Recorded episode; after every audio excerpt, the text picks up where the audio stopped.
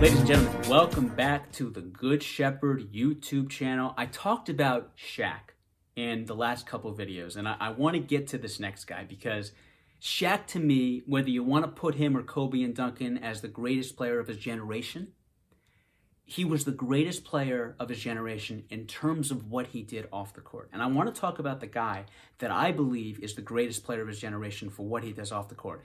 And this is no knock against LeBron or Melo or even D Wade, because I know they did their part and then some. But I want to talk about Steph Curry.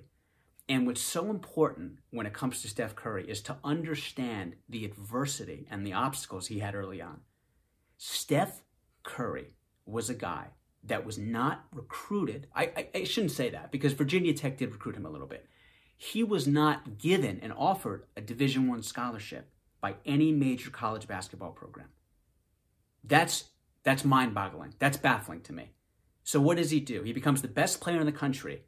And then you know what happens? He's drafted 7 overall. Let me tell you some names that were drafted over him in the 2009 draft class.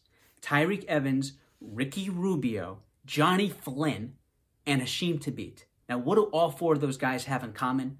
They have zero All Star appearances, and to be honest, let's be let's be realistic about this. No disrespect, Ricky Rubio, they really haven't sniffed that. Well, Steph Curry, anyone who's paying attention, has started in the last six All Star games. By the way, the other two guys, Blake Griffin and James Harden, they've never won, ever won an NBA championship. They haven't even been to an NBA Finals. And what has Steph done? Steph has been to five NBA Finals. Now, what's really interesting to me is Steph, while he was MVP in that 14 15 season, and he won it in a landslide. That was the year before, by the way, he won the unanimous MVP, that being the only unanimous MVP season in the history of the NBA. He didn't care about who won finals MVP. He never cared. He doesn't care about awards. What he cares about is getting better each and every season. What he cares about is the impact that he has on his team. That's what we know of Steph.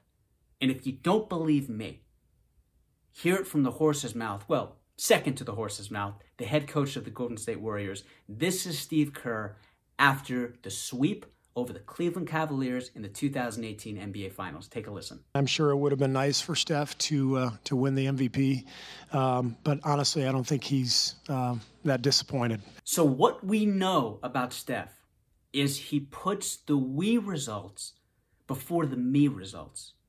And listen, that's very important. A lot of athletes, especially at the level of a Steph Curry, that kind of a caliber of player, they talk about all the time putting the team first. Very few actualize that. Steph Curry actualizes that.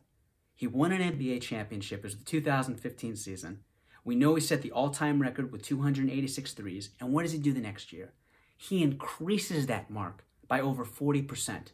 Now, I challenge you watching this, and I want you to put this in the feedback below, the comments in the YouTube section below. I'll, I'll give you $5. No, I'm kidding. We'll think of a prize. But I challenge you to come up with a person that broke a record that had not been broken in a long time and then surpass that record the next season by 40%. Even more paramount than the greatness of Steph Curry is what he does off the court coronavirus hit this country so hard. I can't think of an athlete that did more for the COVID 19 in any sport than Steph Curry. I want you to watch this clip. It's from James Corden, a very popular late night show on CBS, and this is really cool. Take a take a look at this. Oh yeah, that's three. Four. I knocked it over.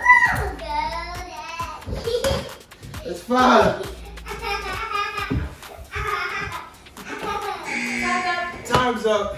If you just saw that, Steph Curry became the first NBA player to take part in that shooting challenge, which was dedicated to feeding the children. If you go to Steph Curry's Twitter account, what he has, the two first things are in relation to COVID 19 where a lot of people may be making videos for entertainment and a lot of players may be getting very hungry and antsy about what's going to happen in terms of what the season is going to unfold. Steph Curry is tweeting about the biggest pandemic this country has ever seen. And not only that, He is taking his people, he's taking his resources, he's taking his platform, and he has raised millions and millions of dollars. He has had Dr. Fauci on. We know the most sought out expert when it comes to coronavirus, maybe in the world. Over 50,000 people tuned in live when Steph Curry had that Q&A with Dr. Fauci, including a guy by the name of Barack Obama, by the way. That's pretty good. That's pretty powerful. That's impactful, man.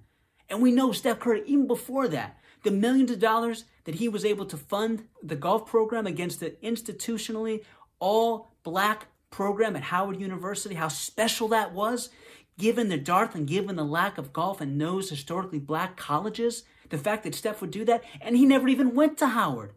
We know about the countless hours he spends at his alma mater, Davidson, giving back to that school. We know about the bed nets he raised when it came to the threes he hit in 2014 and the thousands and thousands and thousands of bed nets he was able to disperse to Africa because of his efficiency and accuracy and greatness when it came to being an NBA basketball player. We know what he does for economic stability. In fact, when the hourly employee of the Chase Centers lost opportunities for income, Steph Curry made it his business, made it absolutely pivotal for his legacy, not for accolades, not for praise, but because he knew it was the right thing to do to raise millions of dollars for those workers, thousands of workers at the Chase Center. And he would provide them with that much needed much needed breathing room in terms of finances to support their families, to put food on the table. This is the ultimate role model. When the NBA season resumes, we're going to talk about LeBron versus Giannis MVP debate. We're going to talk about who wins the title. Are the Clippers going to be the favorites in the West because of the historical greatness of Kawhi Leonard, because of the chip on the shoulder of Paul George? But what we ought to do, even during the season, even during the great return, which I know we're all anticipating, we need to acknowledge the greatness of a person like Steph Curry off the court.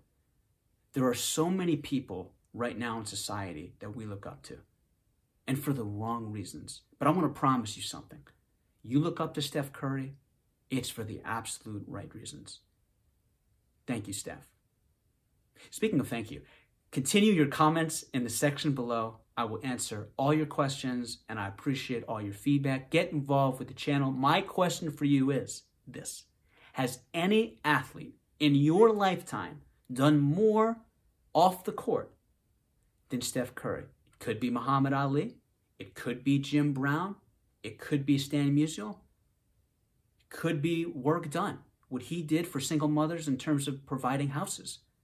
But is it Steph Curry? And Secondary question, I'm throwing out a lot of questions, but secondary question does that add to his legacy even more than what Steph did on the court, which is an all time great legacy to begin with?